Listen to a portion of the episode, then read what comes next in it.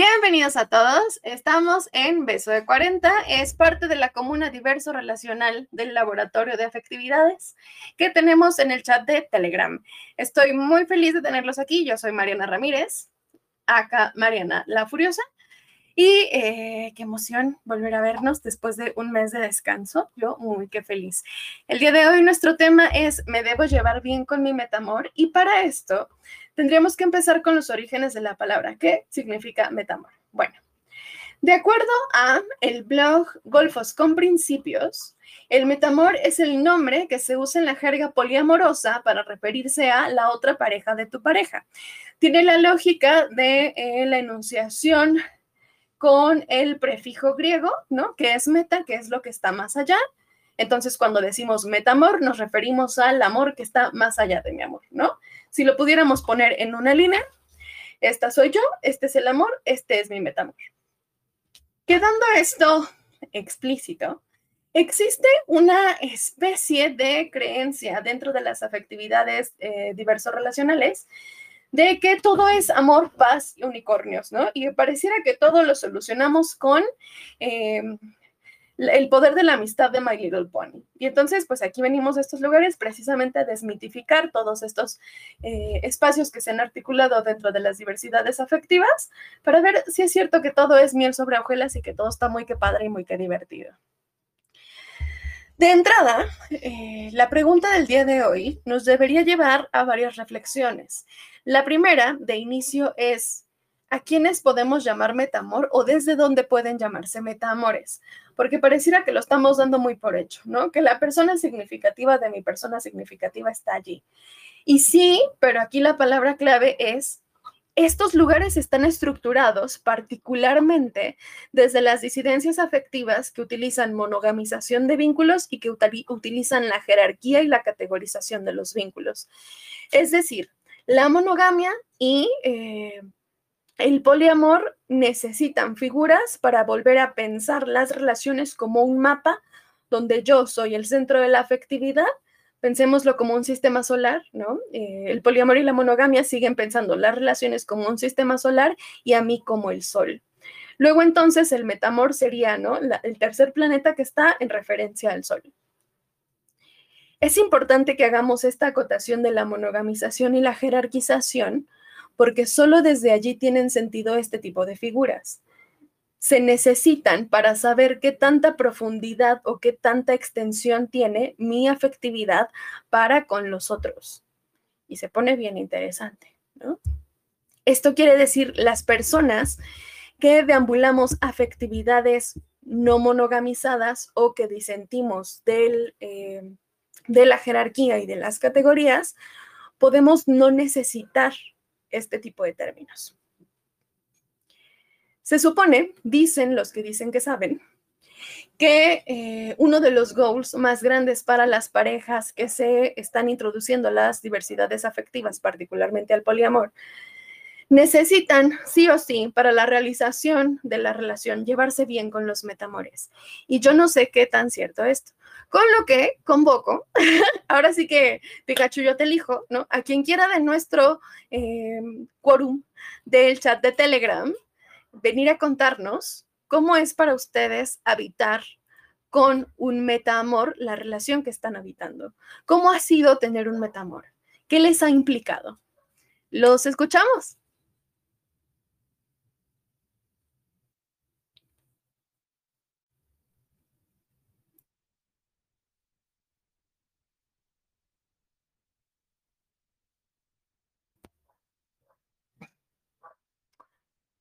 Voy a usar la Ouija y por aquí tenía ya unas historias guardadas. Denme un minutito en lo que alguien se anima a platicarnos.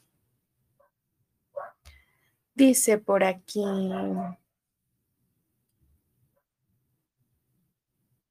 uy, no la encuentro.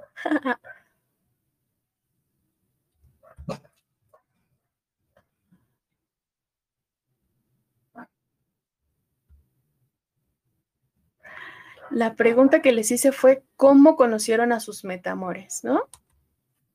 Y entonces por aquí hay alguien que nos cuenta. A mí me conflictúa la idea de que uno de mis vínculos esté sexualmente con otras personas por aquello de las enfermedades. Somos muy responsables y cuidadosos entre nosotros y sé que por su cuenta también lo es. Y aunque por el momento no se relaciona sexualmente con nadie más, aún así ese pensamiento me llega. Tampoco sé si sea correcto limitar a tu vínculo en que no se relacione de esta forma íntima con alguien más. No creo que lo sea, pero quiero trabajar eso en mí. Y entonces tendríamos que poner en la mesa de inicio que todos tenemos derecho a articular relaciones íntegras y felices, lo que sea que eso signifique para cada uno. Y aquí los acentos que hay que poner en las IES, en las relaciones, particularmente esto parece más un tema de acuerdos respecto a los metamores, pero la clave es que yo no puedo determinar desde mis acuerdos lo que el otro puede hacer con sus parejas. ¿Qué sería o por qué se supondría que yo tendría más opinión o más juicio o mayor, vamos a decirlo así, ventaja respecto a las parejas que se van involucrando con la persona que amo? ¿No implicaría eso una especie de jerarquía? Y bajo vínculos jerárquicos se pueden tejer relaciones con un completo derecho a la felicidad o a la integridad. No lo sé, pues, ¿no? Y entonces tendríamos que empezar a cuestionarnos desde dónde estamos tejiendo estas ideas de los lazos afectivos con otras personas. Todos tenemos derecho a estos lugares íntegros, incluso si esos lugares íntegros significan tener relaciones sexuales sin profilácticos, por ejemplo. ¿Para ustedes qué implica? Cuéntenme. Entonces, la pregunta base era... ¿Cómo les va con su metamor? Dice Cacomixtla, no me escucho. ¿No has activado tu micrófono? No.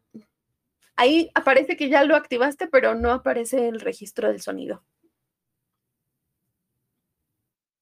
Listem. Estom listem. Va.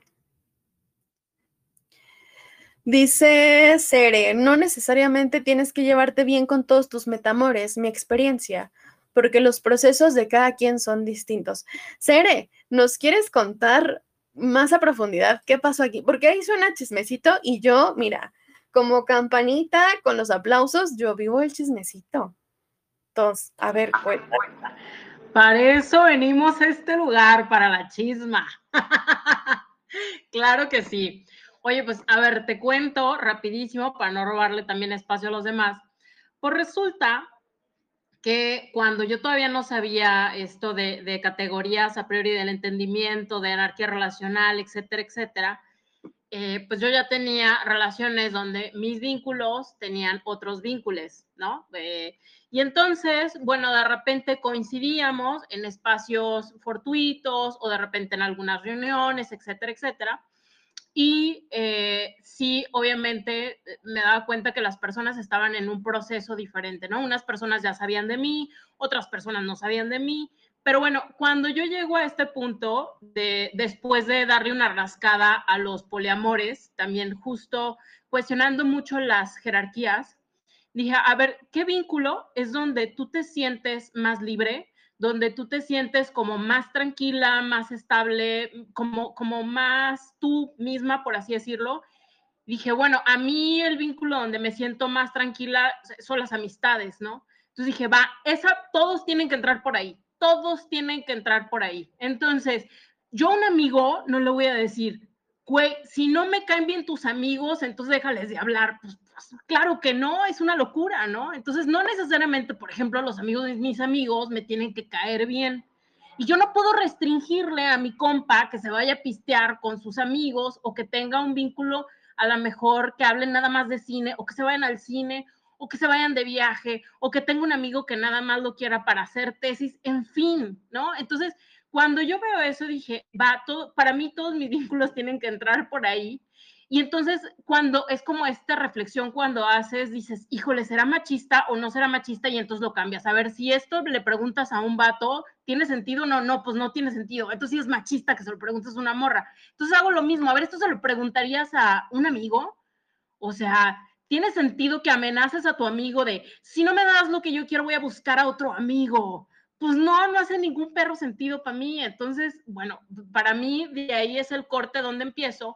Y entonces cuando hablo de los metamores, no necesariamente te tienes que llevar bien, en mi caso, con todos los metamores, pero en ese sentido yo sí soy como muy relajada, ¿no? Cuando alguien me quiere presentar un metamor, siempre es como, va. O sea, ya de entrada la credencial y la carta de recomendación la trae, ¿no?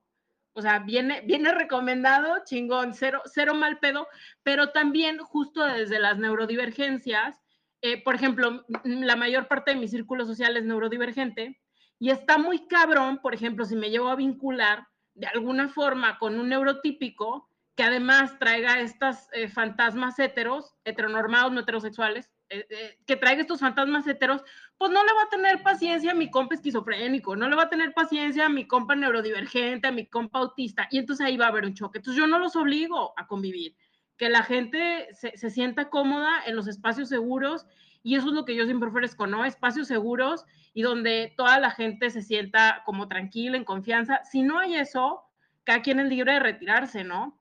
También. Ahora, cuando hacemos una reunión, en mi experiencia, en el chismecito, también es parte de ser buen anfitrión, porque de repente no vas a juntar, híjole, la banda bortera con la banda panista, porque ahí se va a poner una medio trifulca. ¿Qué dices? Está bien, me encanta la chisma, que se den duro. En Navidad y en mis cumpleaños y esas cosas a mí me encanta hacerlo. Pero justo considerando las neurodivergencias, yo también intento considerar esto, ¿no? O sea, no todas las personas tampoco tienen porque anda aguantando la carrilla, el doble sentido, etcétera, que de repente se puede poner en ambientes muy pesados, sobre todo cuando hay alcohol o cuando hay cosas así por medio. Entonces, pues uno intenta ahí también como generar espacios amables y considerar a las otras personas, ¿no? Y pues nada, hasta ahí. Me encanta que digan y pues nada, les voy a cobrar 5 pesos cada vez que lo digan, porque claro que y pues todo. Muy bien, hermana, justo, a ver. Aquí hay una cosa bien interesante que es, en las diversidades afectivas se cree que tener un metamor o que tener varias vinculaciones implica esto, ¿no? La felicidad de My Little Pony, todo lo arreglamos con el poder de la amistad, que también radica de una idea de estar felices todos como una familia perfecta. Y entonces parte del pensamiento de la monogamización está desde la estructura de pensar que todo es para siempre y todos vamos a estar felices. Entonces, a mí, yo admiro aquí a la hermana Cere, porque, mira, yo, hermana, quisiera tener las ganas y la fuerza que tienes tú para poder hacer estos tejidos con los metamores, que son tan importantes, porque al final son gente que la gente que yo amo, ama a su vez. Ahora, pensando que desde el poliamor y desde las diversidades afectivas que necesitan jerarquía y categorías, existen estas cajitas, me gustaría repensar ¿desde dónde estamos conceptualizando el poliamor? Porque parecería, gracias a nuestro querido Netflix, ¿no? Y a otras grandes cadenas de producciones audiovisuales, que el poliamor es estar todos con todos felices para siempre. Y yo no sé qué tanto eso es verdad. Porque supone e impone un lugar bastante hostil para quien no tenemos desarrollado, pues, esta cosa del compartir, ¿no? O sea, del compartirnos además libremente. Se pone escabroso cuando nos damos cuenta de todo lo que hay debajo de esta presunción del amor de todos para todos. Entonces, me gustaría que me platicaran, igual desde acá, desde la Comuna Diverso Relacional, cómo piensan o cómo conceptualizan la parte del poliamor y la convivencia dentro de las diversidades afectivas. Si es querernos todos con todos, es nomás querer a algunos, ¿bajo qué parámetros nos queremos? Me gustaría que me contara quién quisiera tomar posesión del micrófono. Adelante. Hola, hola, ¿ya me escucho? Te oyes perfecto. Qué bueno, qué bueno. Pues hola a todas. Mi nombre es Cacomixtla y vengo aquí a vulnerarme, así es.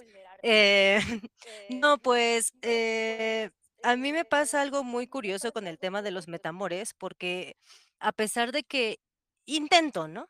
Intento llevar a la práctica la desjerarquización de mis afectos lo mejor que puedo, aún me topo importando un chingo de términos de otros modelos relacionales, porque para mí esa fue la puerta, ¿no? Así a todo el tema de la no monogamia.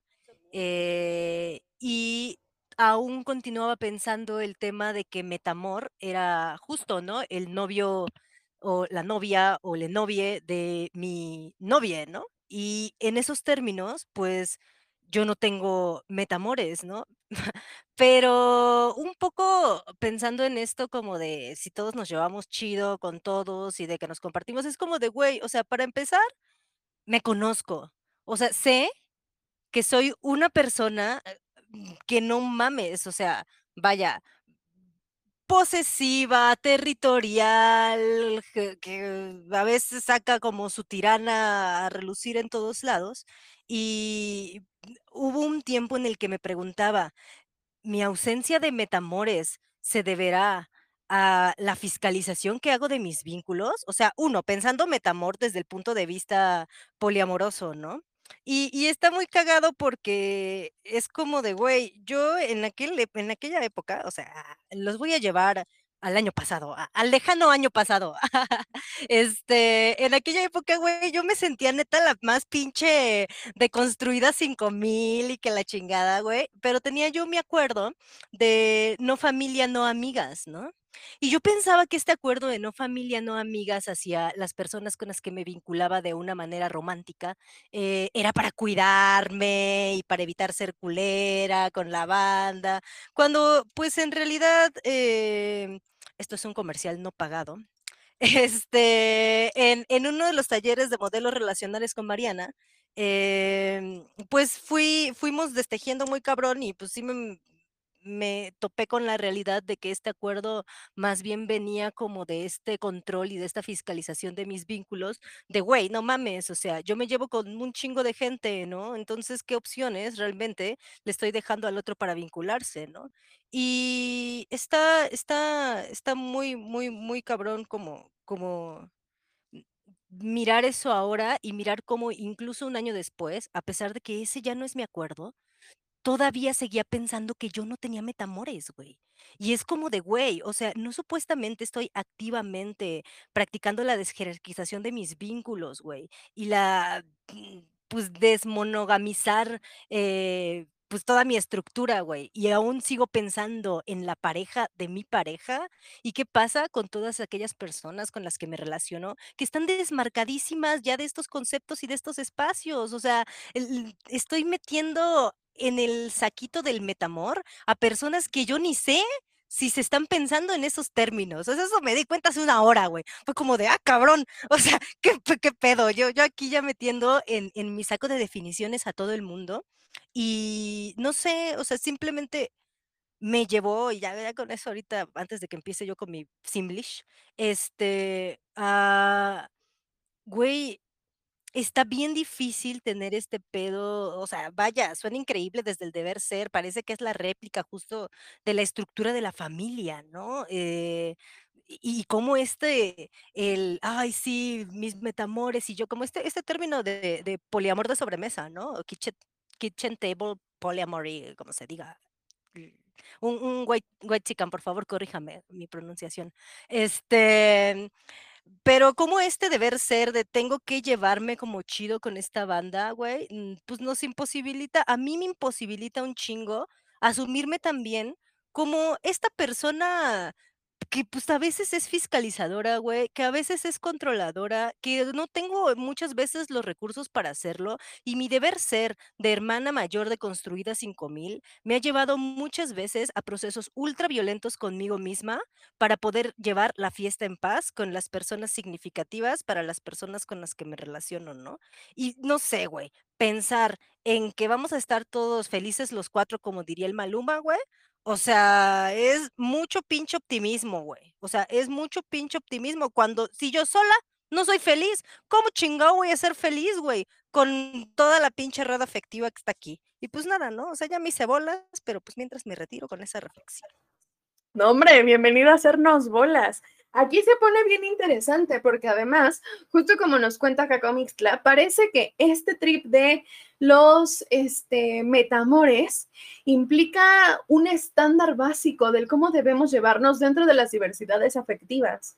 Y quienes están o estamos apenas habitando cierto tipo de lugares y experimentaciones, que venimos de la monogamización y de las relaciones de pareja más rancias, antañas y sistémicas que existen, pues sí supone un vergazo de realidad darte cuenta que pues no eres el centro del mundo, como para además tener que poner cara bonita a todos tus vínculos, todo el tiempo. Y a los vínculos de los vínculos con los que estás, ¿no? Se vuelve por ahí una cosa de exigencia en nombre del amor, y para mí no dista mucho de la versión del amor romántico, donde todo tiene que ser lindo, bonito y claro. Con lo que les hago la acotación, ¿qué pasaría, nomás por poner un poquito de caos, si empezamos por lugares mucho más básicos y amables, como que el poliamor y las diversidades afectivas se puedan tratar más sobre saber que hay otra persona y no necesariamente sobre el quién, cómo, desde dónde, para qué y cuándo? No más con el conocimiento de que no somos los únicos vínculos, que no somos las únicas personas significativas en la vida de la gente a la que amamos, y a partir de allí permitirnos experimentar con el tipo de profundidad, con el tipo de relaciones y con la forma en la que queremos o no contactar con los otros. Luego entonces, me gustaría preguntarles aquí, pues para ponerle más spicy, ¿cómo conocieron a sus metamores? O a esta persona que le es significativa a la gente a la que aman.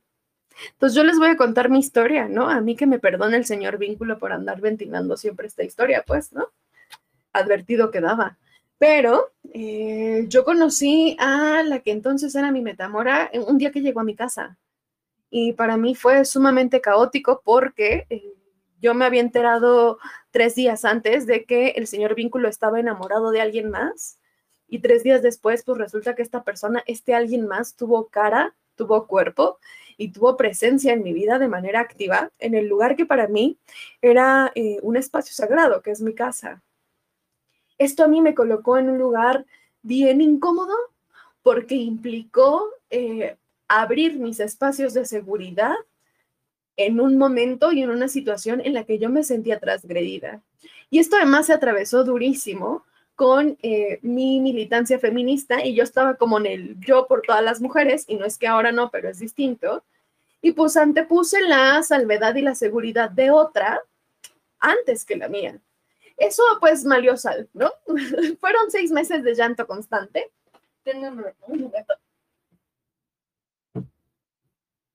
Fueron 6 meses de no más poder hacer la chillación. 6 meses de pelear todos los días, 6 meses de discutir todos los días, porque además su presencia era una presencia constante. Y entonces se pone complicado porque pareciera que no hay una forma adecuada o no hay una forma linda de presentar a estas otras personas que amo cuando estamos insertos en el discurso de la amatonorma. No existe ese lugar amable, ¿no? Dice por acá, Vero, ¿qué sentiste cuando la conociste? ¿Qué te dijiste? Esta es una parte complicadísima, porque para mí, que además ni siquiera estaba tan cercana en ese momento a las diversidades afectivas, pues sentí que el alma se me iba al culo, ¿no? O sea, yo sentí que vomitaba mi corazón y que tenía diarrea de alma. Y entonces, esto fueron 6 meses de llorar y sufrir y plañir, de 6 meses de pelear todos los días, hasta que no, pues, ¿no? O sea, hasta que en algún momento volví a sentirme segura de mis espacios y pude empezar a compartirlos y a concebirlos desde esta sacralidad que yo tengo para mis espacios personales. Entonces, en el proceso descubrimos que todos, les tres, estuvimos transgrediendo bien cabrón los espacios personales de los otros, porque pues nadie nos había enseñado que había cosas que no se hacían, ¿no? Apenas estábamos aprendiendo, por mi parte, yo apenas estaba aprendiendo que mi pareja o que mi vínculo no era mi propiedad. Y lo estaba aprendiendo bajo la práctica de estar cohabitando con alguien más. Entonces fue una cosa ahí revoltora, sí, muy revoltosa, ¿no? Lo que yo me dije a mí misma, por un lado, fue pues toda esta parte del autoflagelo, ¿no? Que además es muy aprendido en los discursos monógamos. El no soy suficiente, no soy bonita, no me desea. Y todo este discurso rancio, ¿no? Les digo, yo vengo de la monogamia más rancia y panista que puedan ustedes encontrar de esa manera. Y luego, progresivamente, con mucho acompañamiento amoroso y también con mucho acompañamiento poco entrenado del señor vínculo, pues fui retomando estos espacios, ¿no? Yo hoy, después de 6, casi 7 años de que toda esta hecatombe pasó en nuestra relación, pues sí le agradezco un chingo todo el respeto y toda la paciencia que tuvo para poder repetirme cada vez que yo necesitaba el estoy aquí, te amo y estoy para ti. Pero fue un trabajo en conjunto. Esta situación no iba a funcionar con o sin Metamor si ninguno de los dos se hacía responsable de su parte. Entonces fue una cosa muy interesante, ¿no? Dice Oxima por acá, me gustaría que mis amores se conocieran. ¡Ah, qué nervios! ¿Quién más nos quiere contar cómo fue conocer a sus metamores? Les escuchamos. Ay, no sé si alguien más quiere el micrófono, pero yo ya lo tomé. Me dio un chingo de emoción escucharte. Algo muy importante que acabas de decir, empezando porque depende mucho de que las personas se quieran conocer. Yo escribía en el grupo que para mí va mucho del presupuesto que cada uno tenga para esa situación.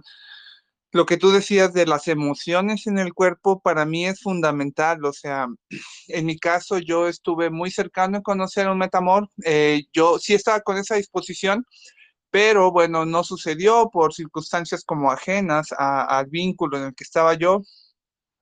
Pero yo sí creo que va mucho de lo que acabas de mencionar tú, desde el conocerse, desde el saber los límites, desde el hacerse responsable de mis emociones y saber que el otro va a estar ahí también para verte como ser humano, ¿no? O sea, si yo necesito hacer una pausa en el momento en el que yo coincida con el metamor, saber que se me va a respetar eso, ¿no? Y también como se ha planteado, o sea, creo que pensar al otro en su complejidad, ¿no? Como alguien que tiene gustos, emociones, capacidades distintas y que no tenemos que empatar. O sea, de inicio, pensar que el otro quiere también estar en el encuentro, que tiene presupuesto emocional para ese encuentro y que podemos no ser compatibles. O sea, inclusive podremos tener opiniones similares en algunos temas, pero no en todo. O sea, creo que de eso va el formar parte de la red. Bueno, yo así lo veo, de alguien, de vincularse con alguien, pero no tienes que coincidir con toda su red. Y sea un metamor o no, creo que va mucho de validar cada uno de nosotros, cómo nos sentimos con la presencia de otros. Y también depende mucho, como alguien escribió ahorita, ¿no? Yo quiero que se conozcan mis metamores. Habría que preguntarle a ellos si se quieren conocer. O sea, para no objetivizarlos y decir, ah, bueno, mi deseo es este. Habría que preguntarles a ellos cuál es su deseo. Si ellos también están dispuestos, si ellos también tienen esa inquietud, ese interés, ¿no? Porque de eso va la complejidad de ver al otro. Bueno, yo así lo percibo, entonces no sé si estoy simplificándolo o poniendo más variables, pero yo creo que sí, somos seres con muchas variables como para tener una respuesta simplificada para todos. Es mi punto. Muchas gracias. Uy, y qué emoción que estemos empezando a poner en la mesa que las personas activas dentro de este conocimiento de los metamores, pues no nomás es la cuña o la persona que está en medio, ¿no? Les voy a contar otra de las, estas experiencias, ¿no? Estos story times que les tengo preparados, porque pues aquí yo me encuero emocionalmente. Venga, para que se prepare el siguiente que se quiera encuerar. Cuando yo presenté a mis vínculos significativos entre ellos, fue todo un tema. Porque en su momento se decía, o ambos me decían que estaban interesados en conocerse. Yo decía, güey, qué maravilla y qué belleza, qué emoción, yo no estoy lista. Y esta situación, aunque ellos sabían desde el inicio que la otra persona existía y que los hice parte del proceso en el que yo estaba emocional y mentalmente, y sabían perfectamente cuáles eran mis recursos, incluso ellos, yo sabiendo que ellos querían conocerse, yo sabía que yo no tenía la posibilidad ni las herramientas suficientes para poder entablar un lugar amable en caso de que algún conflicto sucediera. Luego entonces, mi trabajo fue, de manera unilateral, trabajar en qué tipo de herramientas y cosas querría y podría ofrecer para el momento clave. Así el día que los presenté, y esta es una que todos se saben, pues, ¿no? El día que los presenté, los senté a los dos del mismo lado porque dije, en esta mesa no vamos a pelear por a quién se le pone más atención, en esta mesa no vamos a pelear por complicidad. Y salió bien, digamos, ¿no? Actualmente, hasta donde yo sé, hasta donde yo entiendo, se llevan muy bien, ¿no? Pero eso implicó este trabajo emocional personal, donde yo tenía que ser honesta conmigo mismo, conmigo misma, en cuáles eran mis capacidades de resolución de conflictos entre dos personas que yo amo. Porque al ser yo parte de esta otra película donde el Señor nos presentó a su otro vínculo significativo y a mí, sin tomar en cuenta si todos querríamos, pues fue un poco caótico y fue una lección muy bien aprendida. Con lo que pregúntoles, ¿cómo fue para ustedes conocer a sus metamores? Les escuchamos.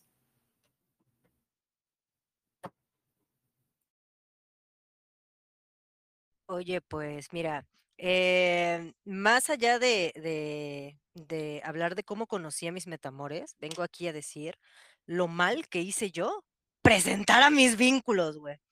O sea, la neta es que fue, y por esto me caga tanto la ENR, güey, la energía de nueva relación, güey. O sea, la neta, yo a principios de la pandemia, o sea, esto data del 2020, llevé a vivir a un de mis vínculos significativos a la casa que ya habitaba con uno de los vínculos con el que ya llevo muchos, muchos años, ¿no? Si bien hubo consentimiento por parte del vínculo que ya habitaba en esta casa, el deseo no estaba allí. O sea, consintió por las circunstancias particulares que se presentaron en ese momento y porque, siendo súper honestas, o sea, ese güey es muy complaciente conmigo en muchos sentidos, entonces y ahora. Entonces, no mames, fue un atropello muy cabrón. Cuando lo vi, pues ya llegué como de, ay, güey, perdón, sí me pasé de verga ese día, ¿no? Pero fue un atropello muy cabrón hacia Leoncito Chan, que es con quien ya habitaba yo aquí en este espacio. Cuando llegué con Amorcita Chan, en plan NR al máximo, y yo intentando no solamente dividir mi atención, lo hice de una forma muy sesgada, lo hice de una forma muy mal. Yo estaba en energía de nueva relación, o sea, me la quería pasar todo el tiempo como con esta nueva vinculación, a la par que buscaba de alguna manera contener o acompañar al otro vínculo para que no se sintiese como reemplazado, ¿no? Esto, el resultado para mí fue una sobrecarga de también responsabilidad, porque por una parte yo me sentía culpable, ¿no? O sea, me sentía culpable como de, güey, yo la traje a vivir aquí y ahora tengo a Leoncito Chan mal y tengo a Amorcita Chan mal, uno porque pues se saca de onda de que esté con alguien nuevo y otro porque se intimida de la cercanía y la intimidad que tengo con este vínculo de años, y ahora yo me siento horneando dos pasteles al mismo tiempo y resulta que nunca había tomado una pinche clase de repostería, ¿no? O sea, mal. Y fue, pienso hoy en día, como en el lugar en el que estoy ahora, que si tan solo me hubiese parado un momento, güey, a salir de este cóctel químico de emociones que yo sentía, güey, y a preguntarme realmente como de, güey, quiero llevar a esta nueva persona con la que llevo 3 meses de conocerme a habitar mi espacio, y no solamente mi espacio, el espacio que comparto con la persona con la que he construido en aquel entonces por 5 años. O sea, fue algo que no hice, ¿no? O sea, utilicé, siendo muy honesta, toda mi capacidad de persuasión y carisma para obtener lo que yo quería, ¿no?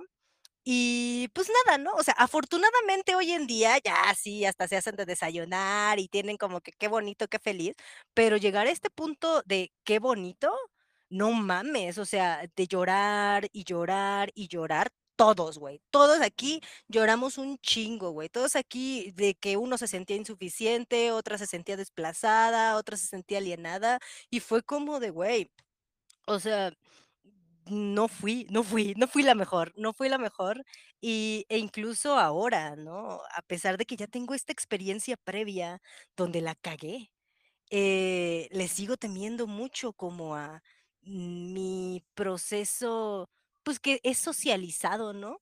De me gustas, quiero todo contigo, y al mismo tiempo debo encargarme de que las necesidades de todas las personas con las que me relaciono no sean descuidadas por mi parte. Hermana mayor, this is you. Pues todavía me encuentro en estos lugares en los que me doy cuenta que no saco la cabeza del culo, ¿no? Y que no estoy pensando en el deseo de los demás, ¿no? Y que más allá de buscar el simple y llano consentimiento de ¿quieren conocerse? ¿Quieren estar en este espacio? ¿Puedo invitarles a todas a mi fiesta de cumpleaños para que estén chidas? No sé, ahora ya quiero buscar como el deseo activo para que eso ocurra, ¿no? Y pues nada, ¿no? O sea, solo quería compartir o sea, contaste tu historia, Mariana, y pensé como dije, güey, este otro lado de la moneda, yo fui esa persona, güey, o sea, yo fui esa persona que la neta súper egoísta en ese sentido, de que quería seguir viviendo mi NR y al mismo tiempo pensar en que no hay pedo, ¿no? Porque yo en aquel entonces hasta solía decir, güey, como de, güey, tienen tanto en común, para empezar, me aman. Checa el egoísmo, güey, o sea, es como de verga, güey, verga. Entonces, ha sido muy interesante y ha sido muy, muy nutritivo y a la par violento mirarme a quién he sido entonces y quién continúo siendo ahora, porque la monogamia la traigo hasta la médula todavía, a pesar de que ya van que como 4 años desde que empecé la desmonogamización de mi vínculo, ¿no? Y es como de, güey, 4 años y todavía sigo pensando desde lugares o amatonormados o monógamos. Y está muy cabrón. De que Narcisa aquí la hermana, no, hombre, yo te entiendo. Claro, y nos pone en lugares bien interesantes, como una vez más tendríamos que hablar de que consentimiento no es deseo y que el consentimiento no es suficiente en las relaciones erótico-afectivas en ningún sentido y en ninguna decisión. El consentimiento es la base de la comunicación, pero es primordial el deseo. Si no lo deseas, ¿por qué utilizaría tu consentimiento para orillarte a que sea como yo digo? Dice por acá en TikTok, tienen tanto en común, para empezar me aman, se mamó. Ese día sí se mamó mi hermana, no se burlen de ella. ¿A alguien más le gustaría contarnos su experiencia con esto de los metamores? ¿Cómo estuvo? ¿Cómo fue? ¿Qué sintieron y qué pensaron? A ver, voy yo con mis 2 historias cortísimas de La Rosa de Guadalupe. ¡Chan, chan, chan, chan! Recuerdo que cuando recién entré a esas ondas, yo mucho bagaje acá, ¿no? Y me decían metamor y me decían vínculo. Y yo, ¿de qué están hablando? No sé de qué hablan, pero ok. ¿No? Y entonces, inocente pobre amiga, entró a un grupo de poliamor en Facebook, ¿no? Y ahí empiezo a conocer gente. Y recuerdo que justo, ¿no? Así como de, sí, tengo en común con este chique, vamos a platicar, bla, bla, bla. Y entonces me empieza a decir, no, pues sí, yo ahorita tengo vínculo ancla, yo no sabía qué demonios era un vínculo. Y yo, ok, perfecto, ¿no? Según yo, todo iba fluyendo muy bien, acá como bien llamaron a la nueva energía de relación. Yo como cuerda en tobogán, porque dije, ay, al fin, mi primer vínculo en poliamor, qué mágico. Oh, sorpresa, plot twist. El vínculo ancla era vínculo jerárquico, ¿no? Y entonces me vengo en la peor manera, porque es como que, oye, ¿qué crees? Vínculo jerárquico, nos vemos los sábados. Si quieres, cualquier otro día de la semana, menos sábado, ¿no? Y entonces me acuerdo que me llegó la primera como incomodidad y yo dije, ¿por qué no se siente bien? Ahí voy a seguir así de, bueno, está bien, no pasa nada, yo los domingos. No, yo los viernes, no pasa nada. A no escuchar mis propias necesidades. Y luego me dice esta persona, oye, ¿qué crees? Que vincula ancla, no quiere saber quién eres, no quiere saber así que más que por encimita de ti. Y acá por el grupo vengo a enterarme que eso es closetear vínculos. Y yo, caray, me estaban closeteando. Y luego resulta que ni tan closeteada, porque supongo que la tirana mayor de aquel vínculo, pues no sé si su FBI era muy alto o era porque yo soy una persona que en redes sociales soy como, mi lenguaje del amor es etiquetarte en 20 memes de gatitos al día, pues lógicamente le empecé a etiquetar a esta persona. Y resulta que la persona esta, que yo sí sabía quién era porque a mí no me incomodaba en lo absoluto saber quién era la víncula de esta persona, o más bien mi metamor no me incomodaba, y entonces me empieza a hablar por redes sociales, ¿no? Acá como en plan, porque resulta que era del arco iris la amiga, y entonces me empieza como que a tirar la onda, y yo dije, esto está muy random. ¿No? O sea, ¿qué está pasando aquí? Pues no, que no quería saber quién chingados era yo. Y entonces por ahí, por azares del destino, pues se supone que vamos a una reunión en un día que se supone que no es el día de esa persona, y yo no sabía que iba a estar ahí.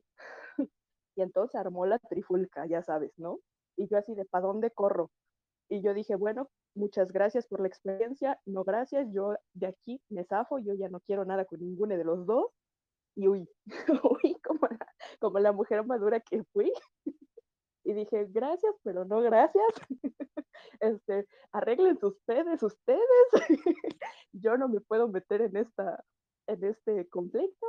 Y pues ya, ¿no? Empecé a transitar otros añitos en la teoría, la práctica, bla, bla, bla.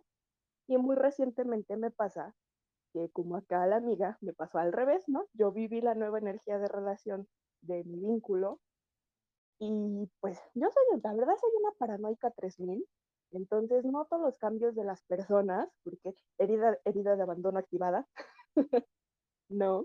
Y entonces es como, no necesitabas decirme que estabas en energía de nueva relación porque yo ya la vengo oliendo hace un mes, ¿no? Pues es como, así de huele, apesta energía de nueva relación. Y entonces de ahí yo ya me sentía incómoda, porque el acuerdo era, empiezas a conocer a una nueva persona, quiero saber de su existencia, no importa si va a fructiferar el vínculo o no, solo yo necesito saber como para... Pues digamos que yo en esta cosa romantizando el poliamor, de quiero dividir mis tiempos equitativamente, y entonces si tú estás conociendo a otra persona, pues para no quitarte tanto tiempo, lo vamos organizando acá, ¿no? No pasa nada, según yo, ¿no? Y ya después dije yo, vemos, exacto, dije yo, vemos, y entonces pues ya, ¿no? Y dije, bueno, ok, no pasa nada, ya se te ocurre decir en un día, en una fecha importante para mí, en este caso que era mi examen profesional, se te ocurre en mi festejo de celebración aventármela, tengo una nueva vincular. Y yo, gracias, para saber, ni creas que no estaba enterada. ¿No? Y yo, ay, vaya sorpresa, ¿no? Y luego, posteriormente, pues ya... íbamos a tener un espacio en común, que para empezar yo ya estaba ahí sobrepasando mis propios límites, porque yo todavía tengo esa parte como muy celosa de no compartir mis espacios seguros, ¿no?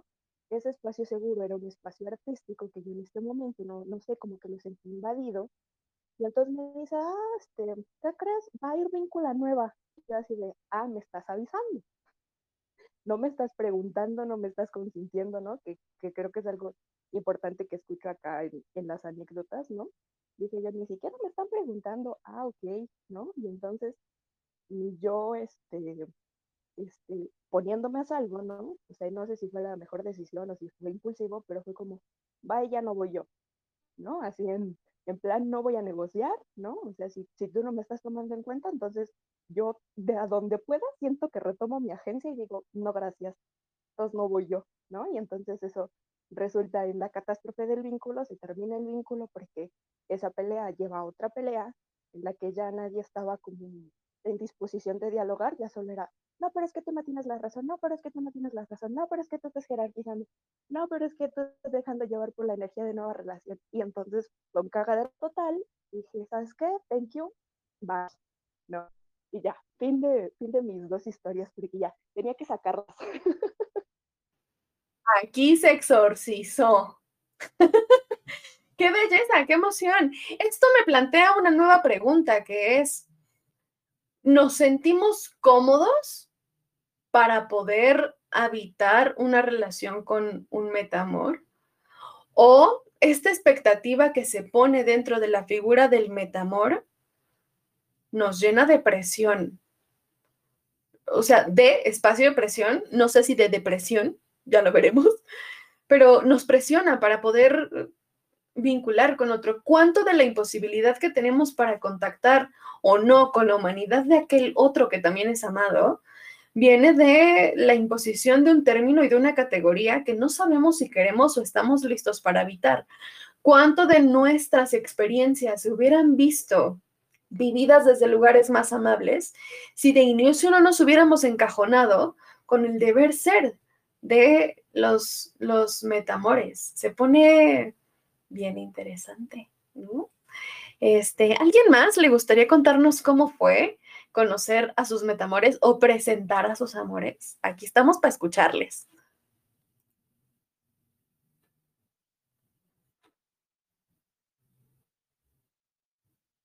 Muy bien, pues parece que no. Entonces, me gustaría cerrar... Ah, adelante, adelante, sí. Sí, hola, yo quería comentar cómo presenté a los míos. Nosotros éramos más o menos nuevos en lo que es el poliamor. Ellas dos nunca habían hecho un trío, ni tampoco nunca habían estado con una mujer. Entonces yo las invité a las dos, organizé, digamos, un encuentro. Ellas no se conocían en ese momento. Y antes de eso las estuve preparando a las dos como de qué es un trío. Les conté en el fondo de que es una instancia como de diversión y creí que era una buena opción para que se conocieran de una forma más lúdica. Nos juntamos ese día, organicé como una tarde de cócteles, tomamos algunos cócteles en mi casa y se generó como el ambiente, un ambiente súper rico donde se pudieron conocer y luego lo pasamos increíble ya, digamos, en el encuentro mismo.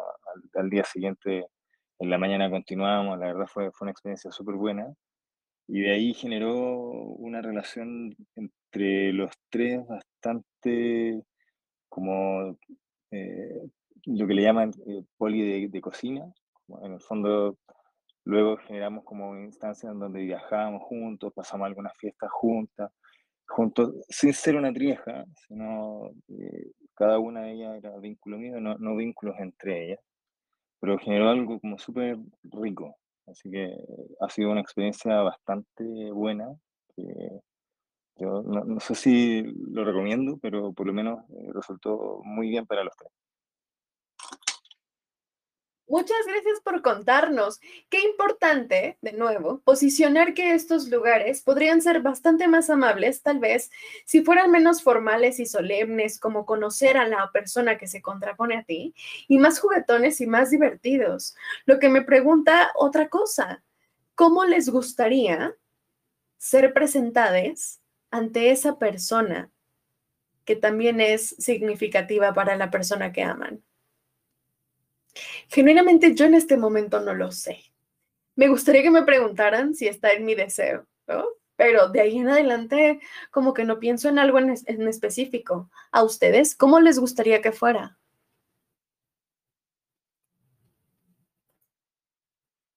Y todos, no nos gustaría que fuera, dice. Yo no quiero conocer a nadie. Ah, no, pues fíjate que en mi caso igual me gustaría que me avisaran con anticipación sobre la iniciativa, ¿no? Así primero, planteo la iniciativa, como me gustaría que se conocieran y tal, pero vaya, incluso esto todavía pensándolo desde un lugar del poliamor, de las parejas, de los vínculos románticos afectivos, porque si estamos fuera de esas dinámicas, pues igual y les conocí de una manera súper casual, natural, entrecomillado natural, ¿no? O sea, como que algo muy... ahí orgánico es la palabra que estoy buscando, ¿no?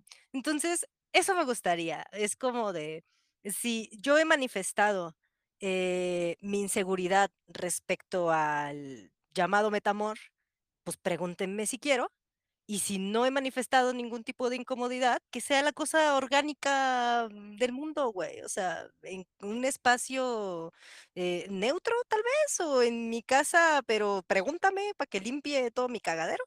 Y no vayan a pensar que aquí somos unos cochinos y ya, pero me pasa muy igual que, muy similar, no sabría yo si hay una forma en la que me gustaría que me presentaran porque yo no puedo asegurarte que va a salir bien. Entonces, pues mira, como sea, dejas venir el chingadazo, nomás golpe avisa, ¿no? Me gusta esta idea de quitarle solemnidad haciéndolo muy orgánico, pues, ¿no? O sea, porque al final estas películas, ¿no? O estas constelaciones se van extendiendo porque las personas son importantes para nosotros. Y entonces aquí